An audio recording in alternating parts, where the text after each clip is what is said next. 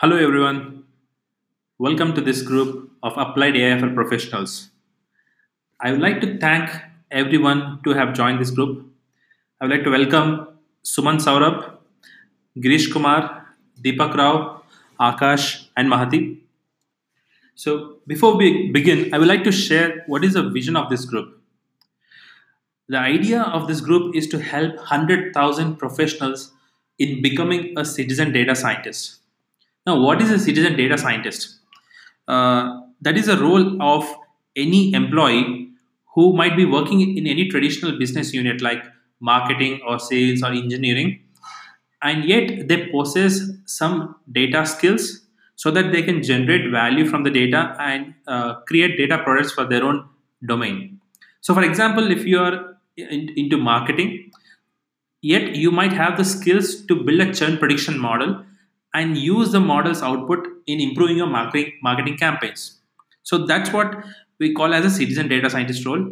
And uh, people who belong to this role, they are not necessarily an expert in artificial intelligence or machine learning for that matter, but they have the right uh, skills and uh, necessary tools which they can use to extract value out of the data in their own domain and yet use that domain expertise to solve a real world problem uh, in the line of work. So that's the vision of this group. So before we begin, uh, I would like to have a small task. I would like all of you to just write uh, one line about what kind of domain you're working in right now. And then I would like you to uh, mention the three problems, the th- three top problems that you're currently facing in your own domain. And then I would like you to write three desires or three goals that you want to accomplish in your own domain. And finally, I would like you to write three needs that you might have in order to accomplish these goals. So let me repeat that again for you. Just write one line about which domain you're working in right now and write three problems, three desires or goals that you have, and the three needs that you have right now to achieve these goals.